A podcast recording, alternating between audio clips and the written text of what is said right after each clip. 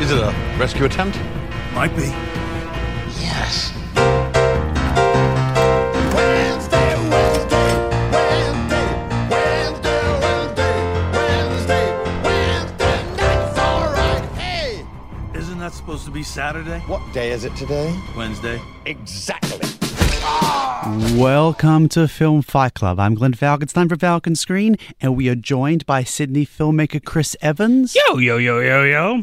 And not this week for Up There, unfortunately, though he will be joining us next week for a full on spoiler discussion of the film we are discussing in detail this week because we are coming at you live. We have just watched what is unquestionably the biggest film of the year. We're talking about Unicorn Store on Netflix. No, we're talking about Avengers Endgame, the 22nd film in this universe. Oh, God, so quickly. So quickly, but um, so quickly they've racked up that many films. it's been i still remember in 2008 it was 12 years ago going with my friends to the anime club opening night same cinema it was the same cinema You- hang on, you went to the anime club? at uts yeah just i, I recommend it it is We've we've great. never spoken about anime. We could have totally had a nerd out.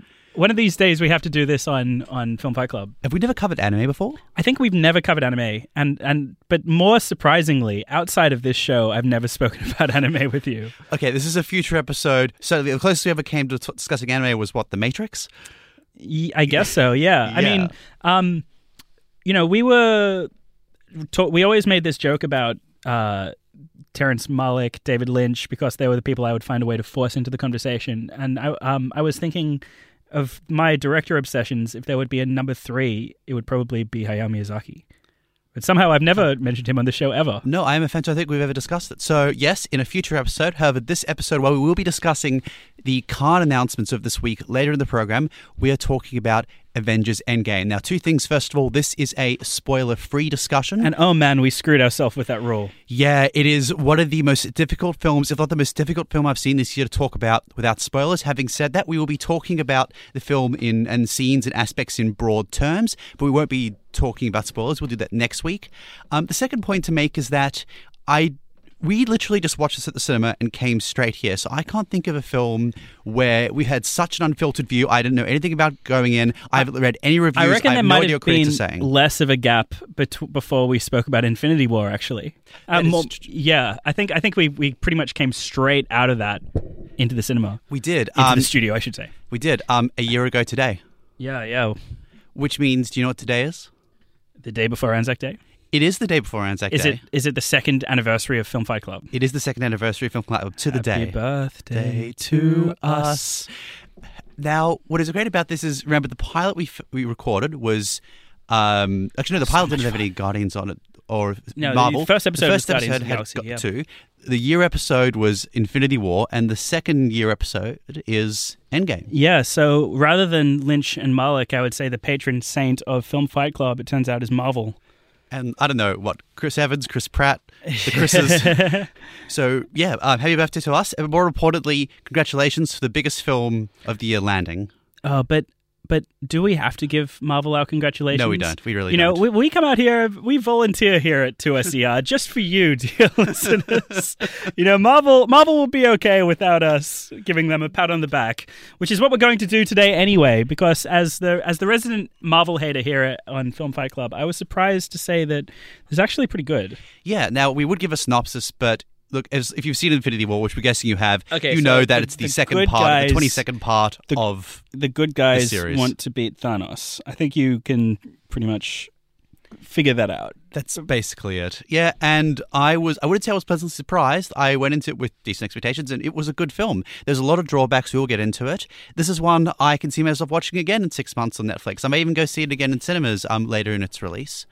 I'm not sure that this is the kind of thing that I ever really want to see again because it's kind of weightless. You well, okay, it's it's not weightless to the extent that um, Marvel films usually are. I find the biggest problem with Marvel movies outside of Infinity War um, is that they don't feel like they have any kind of um, they don't feel like they have stakes. It doesn't feel like people are in real danger, but I also think they are so lightweight and sort of um, disposable by design that they don't have any real thematic heft to them. This this movie does more than usual, but it's still you know there isn't that much to think about So I wonder how it will hold up on rewatches. One big issue for me was the stakes. I feel we'll get into that later. I think another element that will be, I, I will delay rewatching it for myself, is that so much of the appeal, and it's an, interesting the anal- how it is analogous with Game of Thrones, which is also on at the moment and having a huge cultural resurgence after a couple of years away, is that part of the appeal was seeing this on during opening week. We're seeing it with a massive crowd of people who were screaming and clapping and cheering. Clearly, and it's the- the it's- anticipation. It's the new Star Wars, I think. Um, Oh, watching, there were crowds of just fans outside, seeing all the outfits Thor at the- at the cinema, Loki and everything. I think, yeah, it reminded me of when Phantom Menace came out. It reminded me of when The Force Awakens came out. Actually, I remember the midnight screenings and having that atmosphere. Look, this was, for the most part, very enjoyable. And I say for the most part because a substantial part of it was what I love best about these films in that they went on a classical mission, as they did in Avengers. There was a plan and it was executed. And it felt, haha, we're getting the ga- we're getting the gang together and we are going to execute this plan that has been alluded to in the trailers. The plan we're not going to discuss in any detail. I would love to get into the spoiler discussion of this, but to, to, to suffice to say, it does take a relatively novel approach on a very tried and tested trope of these sorts of movies. The reason why this and the previous one, Infinity War, stood out to me, um, in the apart from the other Marvel films, um, other than the aforementioned feeling that there's more of a sense of stakes or more of a sense of of weight to the action, that there's real danger going on, they have pretty cleverly constructed uh, concepts. You know, like most Marvel movies for, me uh, are like the absence of ideas. You know, um, the bare minimum put into it. But this actually has well considered, well put together um, fight sequences. Um, but more I'll than that, disagree with that in some respects. well, we'll get into that.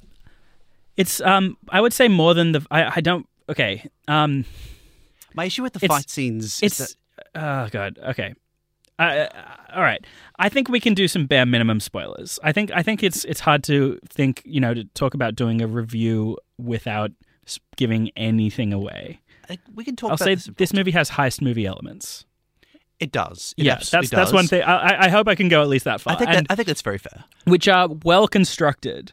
Um, there's actually some very witty um, construction of scenes. You know, like the seeing how you know the the stealth and the the tricks that the gang put together was way more fun than Ant Man, which is meant to be a heist movie series. And I think It's like finally they found their, their imagination at Marvel. And it was exceptionally well handled in the way they attempted to hark back to um, some of the classic elements of what we know from these Marvel films. These are the most enjoyable elements, but what was a drawback for me was actually the fight sequences, and it is such a thing in almost every one of these movies where each of these characters have particular powers or abilities, but it devolves to a knockdown, drag out, brawl, punch up, and there was so much of that there. That really did frustrate me, and that was when we get into the elements of the stakes as well. Well, yeah, I don't know why it is that I was okay with it uh, this time around because usually I always roll my eyes at, okay, here's another 30 minutes of just weightless destruction. And this does culminate in weightless destruction ultimately. You know, it's a Marvel film, they, they always do. Yeah, Um, there's there's a sequence. If anyone's played Ocarina of Time, the final sequence in Ocarina of Time basically feels like a sequence of this movie, and it is too like so much of this too mean- CGI heavy, which is why I liked Infinity War because the final sequence happened in Wakanda in a field that had a naturalistic element. It was this good. feels con- completely digitally constructed um, and sometimes that's jarring in this film the first time we see thanos actually i just thought wow this is this they haven't even bothered to give this a sense of reality this is, is just completely digital in a way that jars with i think the more grounded and gritty feeling that they've tried to give the marvel universe at the at least in the beginning of this film. Um, and ultimately yeah in the way that the action plays out uh, it is very I, mean i could feel the long shadow of what peter jackson did to filmmaking in terms of his inclusion of of digital elements and the way that he stages action in this film in a big way. Um, it felt like it's hard to get away from that influence now in terms of spectacle. Um, the more successful action in this film is of you know the, the heist type scenes because there you know there's hum- humanity at play there. It's about confusing people. It's about tricking people. It's about people having to improvise when something goes wrong.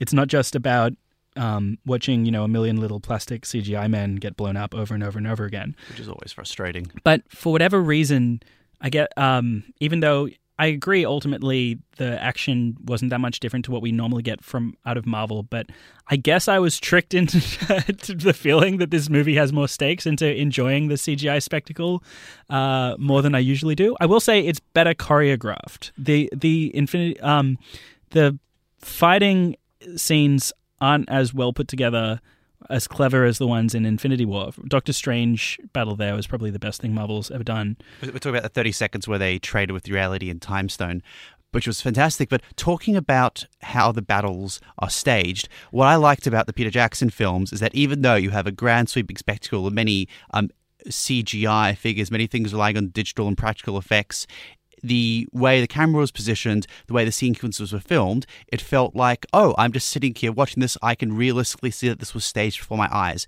The Marvel films They've gone a step do too far. this very seldomly, where characters are flung at you at the screen. One of my favorite sequences in Infinity War, and I didn't see it replicated in this, was when Thanos on the planet uh, where he came from is holding Tony Stark, and you see this the size of him, you feel the stakes, you feel the weight of it, and there was nothing like this in this film. Turning to the element of the stakes. I really liked Infinity War because it set up stakes for these characters, uh, as very famously done by the, both the beginning, the very good beginning, and the end of the film, which I rewatched just a few days ago.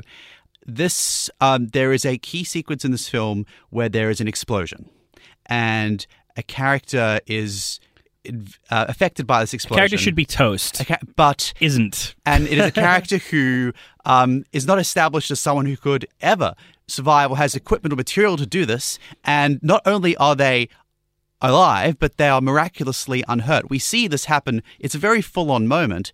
And at that moment, was, oh, okay, the traditional stakes of what we've come to know over now about 19, 18 Marvel films prior to Infinity War is back. And that was a huge problem for me. And it put a bit of a douse on a, a substantial portion of the film. It's when you realize that everything about, you know, this is the grand saga coming to an end and, you know, like anyone could die, whatever the feeling that Marvel have tried to create with the last film, you realize that that's an illusion, that the, um, the, this movie isn't that ballsy.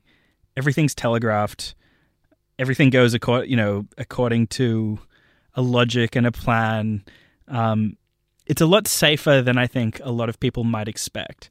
Going back to the action a bit, I guess the reason why, even following that moment, you realize that there's not, you know, much in the way of stakes, and we are just watching a bunch of um, plastic CGI men flying all over the place, flying towards the camera, digital mayhem.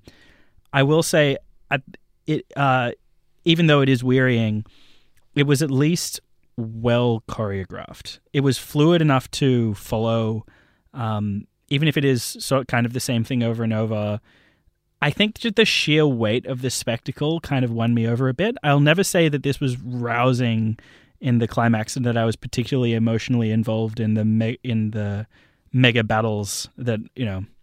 I, it's not a spoiler to say that a Marvel movie ends with a mega battle. Is have, have No, any no, of them no, not? It's, it's it's it's not, and no, none of them have. I guess but in the- Doctor Strange subverted it somewhat, oh but it still had mega no, that was a still reality defining end of worlds Yeah. type moment. But in terms of that sequence, there was only one character who I call, They're on the poster, and they fly around a bit. Um, stood out at all, Hmm. and um, she was very good in the film. I feel I wonder who it could wonder be. who could be. Uh, otherwise, I think we should talk about the actors for a bit. Um, Chris Hemsworth, I think, had probably my favorite turn in this film. He, we we saw the early Thor years how he was very serious, foreboding figure, and then later, um, quite a switch up when it came to Avengers and Thor Ragnarok became quite a comic figure, not just a comic figure. The Tormund Giantsbane of the series has become the huge, light-hearted soul of it. Um, this was very much on display here as we introduced reintroduced to his character. However, I wish they'd gone. th- There were hints in the film of this classic Thor, which I do love and still prefer. I wish we got a little bit more of that. Having said that, the introductory scene with him in very quick succession, Chris Hemsworth is required to marry both parts of this character, and that's handled very well in one of his few really dramatic sequences. Um, otherwise, we're talking about early on in the film. we're talking about the first scene where we I wasn't re- sold by that because it's that Marvel approach to humor where just all of a sudden um, any kind of really dramatic moment is always about to be popped, you know, by by some kind of quip. Except it was not unrealistic. The situation he found himself in, and I. I I don't know. I just wanted to feel a little bit more of the weight of uh, you know the choice that he that he was being put put in, and Marvel always find a way to undermine rea- reality. Uh, you know the reality of this world through the way that it's written. Um, the the problem with their comedy is that it's so um, they're going for this particular kind of awkward comedy, but it always feels retrofitted into the into the scenes to me. It doesn't ever really seem to organically arise from the situation. The- i think the infinity war films handled the you know the trademark marvel quippy style better than any other uh, marvel film since the first avengers but there are still times when I, I maybe because the tone you know that the quippiness is balanced out by the feeling of that there's genuine danger and genuine sorrow going on for the characters. Um, but there's a moment early on where Scarlett Johansson says a nice little dry joke, which I chuckled at, and it felt like something a real person might say as a joke when confronted with, you know, someone else saying something strange to them. It's- and it, yeah, it, it just stood out to me because I thought, how come Marvel humor isn't written like this more? You know, it's not underlined for the audience, but it was funny. I thought this is the funniest thing I've ever heard in a Marvel film because it felt real. It's the only instance of dry humor I could think of in this entire series.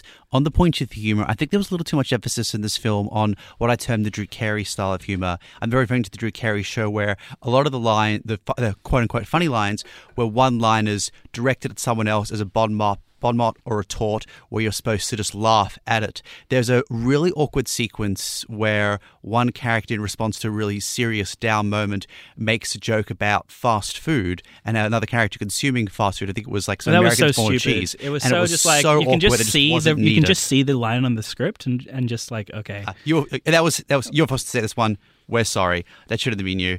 Um, we were talking about the action earlier. Uh, The one se- there's one sequence in the film that really stood out for me. We talked last year about Into the Spider Verse and how it staged sequences in a comic book style. Hmm. There is one sequence in this film which does that. I don't think it does it nearly as well as any of the sequences in the Spider Verse or many other films that tried to do this. I'm talking about a sequence that takes place in Tokyo with a character who was infamously and noticeably absent from the first film of Infinity War. I really liked the sequence. It was the only sequence that felt like a genuine comic book sequence. Reason I- for that is that parts of it took place outside of our plane of sight, and others, due to in part due to the re- need to have subtitles, they kept popping up on the screen like they do in some of the better comic forms. And I quite like the sequence. It was nice in that it felt more spont um less digital that it was like an just actual uh quality action choreography that you know not involving plastic purple grimace characters not involving a big green ball on a stick. yeah, but um, I had to roll my eyes at that moment because whenever I see, you know, the thing of like white guys with, you know, samurai swords or doing kung fu or whatever, and like beating Asian people, I just think like, all right, fair, here, here we are again. fair. Yeah. But they did, like, in the context of that and a reference to uh, events that were going on in Mexico, they established a really interesting backstory for one character. I want to see a movie. Uh, okay, we're talking about Hawkeye. Yeah. I want to see a movie based on that. I want to see what he was doing uh, for the intervening period between the films. Like, this would be a more interesting film than just about everything tra- transpired here. Um, speaking of some of the most interesting elements of the film, um, we, we, we'll talk about this in very vague terms, but um, the moments we spend with some key characters, I think, are handled very elegantly. They're not, uh, particularly at the later stages of the film, they're not they're not um, overwrought, not overdrawn. They don't they they're not allowed to overrun its course, but they are handled in a manner that. I wouldn't typically come to expect from like scenes, particularly Guardians of the Galaxy 2 and the first Avengers film, where not dissimilar events happen. Look, the way that um, this film is and it is not emotionally engaging is interesting. I go into any Marvel film really skeptical. It's hard not to be. It's a self-preservation mechanism, right? So it's a wonder I liked this film at all. Um, I try to watch everything fresh. Okay, I'm not. I'm not as. I'm not as cynical as I present myself to be. We, we, we went in wanting to enjoy this. Yeah, like that's right. I always, I always do want to enjoy a film. I'm just prepared not to. Sometimes more prepared than other prepared times. for just more food afterwards. Yes, more right. ranting. yes, um, we always love to get them around. But um, I don't really have any emotional connection to the Marvel characters. Um, I ha- don't feel like clearly a lot of the fans in the audience do who are clapping and cheering at the appearance of people and certain callbacks to the previous films in the series because all of that basically means nothing to me. I've always found these films to be really emotionally shallow.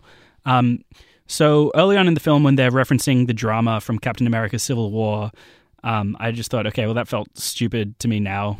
Um, the way the characters reacted around the issues in that film, and it it felt stupid to me then. It feels stupid to me now. Um, but nonetheless, this film takes its time early on to try and set up the emotional reality of the of the characters and the stakes for them. Um, it feels more relaxed than usual for Marvel, despite a very fast paced opening. And I felt like I, you know, I was enjoying getting to know the characters there. So this this movie actually, in order to create emotional resonance, had to do almost all the, the heavy lifting that for me that the entire series has done for other people, you know, and get me to like these characters and care about them on this journey in its first third. And it actually did that, I think, really well. The other thing is for a three hour film, man, this flies by. Yeah, it's incredibly fast paced, particularly the opening act of the film. And a, a great deal happens. It's comparable in that sense to Return of the King, where there aren't actually that many dry or um, non-active moments. Um, on the matter of so your, to your previous point, which was Yeah, talking about how the film sets up the emotional stakes with um, characters early on. It's interesting. I drew the Game of Thrones analogy earlier on. The last two episodes that have gone to air have been heavily criticized for quote unquote not a lot happening. They're some of my favorite episodes of the series because for good reason, prior to a major event, which is clearly happening very shortly, we are spending an enormous amount of time world building on character development, interactions, reunions, but also significantly, characters who haven't met before and learning about each other and their dynamics. It's exactly what happens not just in the beginning, but throughout this film. I appreciate that with so many lords to serve and so much action to build and so many sequences they have, things they have to explode, there is still such a dedication to world building that, oh, wait, there's a wonderful moment where they Character say, building we, we have to. well. So, yeah, we we have to figure out which characters haven't had sorts of experiences when characters introduce each other in a hilarious and sometimes not. It's it would appear mean spirited, but it's just that Marvel sort of quippiness. I don't like the way that Ant Man always has to be the butt of the joke. I get that he's Paul Rudd, but like I felt like this guy d- deserves more respect than the, the other characters give him. He works hard. Yeah, he works hard. He's he's, he's doing he's doing good, man. Um, but yeah, going back to the the general kind of structure of this film, when by the time that it moves into a more comic register, which uh, which it does in its second third, um, look, I I th- feel like they they carried that off pretty well. Um, I, uh, the difference, thinking back on the general structure of this film compared to most Marvel movies, is that it's it's not just a, a monotone. I find that most Marvel movies go for the easy watching, kind of easily digestible feeling, where um, we're always in this kind of light, quippy space. There's never that much of a threat from the enemies because it's there's kind of the feeling behind the the scenes of like you know that the villains aren't really a threat, so we're not going to pretend that it's ever that much. It's just you know it's like put it on in the background and relax kind of thing, which is why the how people get so invested in Marvel has always mystified me so much. But this film actually feels like it's trying to tell a more interesting story. You know, it starts off in a in a more low key way, then it goes into a more of a funny register, then suddenly things become more urgent and there's escalation. So I guess what I'm trying to say is good on you, Marvel, for finally learning how to tell a story. But uh, But what they haven't learned, and what I'm still frustrated about, is that you know the themes of this movie, in terms of the, The actual theme, bad. is good. The music, they just deploy a music's bunch of credence type hits throughout the film. Um, it's because I don't know they have the back catalog and they can, but they feel there needs to be some mu- score in the scene, and suddenly oh, It's we're just- treated it's to just this music an- that we don't need. the Marvel movies always just have filler music essentially, and uh, this one, the Avengers had a memorable theme, but outside of that, Um, You don't, you nothing. and you this can is only no deploy the so many times. I feel like I and you to start can't deploy the themes for every single character because Oh, they just get annoying Look- as they arrive. I'm Suicide Squad style. I feel like I need to start criticizing this film because I, despite me just praising it through here, I didn't love it. Um, j- j- as soon as you started singing that Avengers theme, I just saw.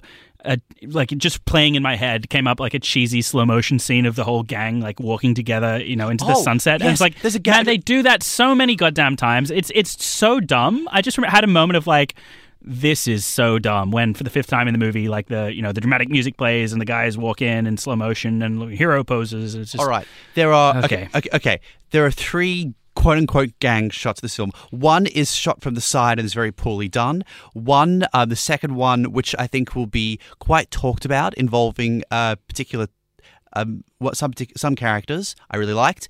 Um, the last gr- quote unquote group shot, um, The I- gang. th- they were just kind of showing off a bit there, and um, I'm, I'm It- not it- I'm look, not surprised. th- this movie essentially boils down to, at the end of the day, is fan service. We'll talk about this more next week in our spoiler discussion on the podcast. But there is there is a lot of fan service in here, and most of it, I think, is is executed fairly well.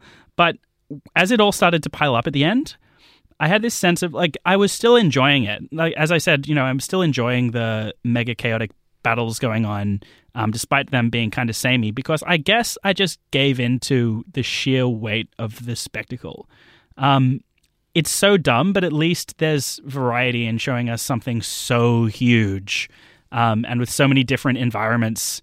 It really feels like a mega production. Yeah, part of the appeal of this, um, I said earlier, is the fact that it is on such a grand scale that, with the exception of um, Game of Thrones and hopefully the episode nine, we're likely to see um, a film a film of the scale in terms of anticipation and execution potentially for quite some time. It is such an event. The fact that, as I alluded to, um, I remember watching the first one 12 years ago. We've gone through 22 of these. This is the end of Phase Three, which they've been touting since 2000, and I think it's 10 2000, uh, 2011 and there is an appe- intrinsic appeal to that. I think they lean and rely a little too heavily on that in parts. I think the when They're very self-aware. when, when it's not and they rely on that too much when they're not doing the um, quote unquote mission sequence as was referred to that was the best sequence of the film and i wish there'd been more focus on that and simply the grandeur of this world they have built but you can't just fall back on that i really hope game of thrones doesn't either I think ultimately they're self-aware of the kind of grandeur that they're going for, and that you know this is the culmination. You know, like like what I was talking about before, the going in for so many gang shots. It starts to make the whole thing feel a little bit too calculated. And when you see this is calculated, more and more things um, seem wrong with it. Like the world building at the beginning makes sense if you think about it in terms of. Um, we're setting up the emotional uh, scale for you know, and we want you to really believe this is an urgent thing, and we really need to um, undo the the tragedy at the end of the last film. But man, they overplayed it. It only makes sense in terms of trying to tip the weight of the, the scales of the the weight of what they have to accomplish. It doesn't make sense as far as realistic world building because the way that half the world's population um, being wiped out is presented in this movie doesn't feels more like we've witnessed almost everyone on Earth being wiped out. Like the, there's no tangible reality. I, I was just thinking people on Earth would do more to move on than you see in this film. It's like they, they've they've stayed in that moment. I'd love dearly to get into the I'm- discussion, I'm- but uh, it yeah, will be we'll something for next week. We will also be talking next week um, with the director of Cinema Reborn, the, the festival which is running from the 2nd of May to the 5th of May at the Randwick Ritz, Geoffrey Gardner, and doing some coverage of the Irish Film Festival. In our last minute, Oh man, just one more thing on Avengers. Man, Thanos' characterization was just dumb. Lots of things about this movie are just dumb, but it's big and it's broad and it's wide and it's fun. I'd agree with 50% of your comment regarding Thanos, but that is something I don't think we We'll can talk about it discuss next week. regarding spoilers. In our last minute, we just want to say that the Carnival Festival lineup has Yeah. announced this week. Jim Jarmusch's new film, which Expecting hope it at will be The Dead Don't the Die. SFF. New, Um, the new Almodovar Look, there's film. new there's new Almodovar. I've heard it's fantastic. There's a new Malick. There's a new Lav Diaz. the new Malick film, of course, There's Matthias Schoenhertz. A new one from the director of The Witch. Nyquist, Yeah, a new one from the director of The Witch, Robert Eggers. and Bong Joon-ho's Parasite. yes, Parasite sounds really interesting. Um, Ken Loach is back. In many ways, it's a lot of the same directors as the 2016 lineup. You've also And got Dardenne and Xavier Dolan. Oh God, yes, dear me, God. and another Yeah, Xavier annoying. Dolan, wonderful. He's God. And I can't- uh, I- we- we I don't understand hype around the World. Xavier Dolan. It was a ter- it was the worst film. We need to have everyone gangs up on, on Xavier Dolan as one of our future film fights. I'm fine with that. We'll just uh, set it straight to, yeah. Uh, no, it's uh, he's that film was terrible. Do not watch It's Only the End of the World. No, so Rocket Man playing out a competition. It was was about, Elton John, who was very Who kind is and uh, gave us an introduction. Glenn's favorite? So yes, he is Rocket Man very soon. So there's been Glenn Falkenstein, Chris Evans. Stay tuned for the Sonic Assassin. Have a wonderful night. Enjoy movies. Good night. Good night.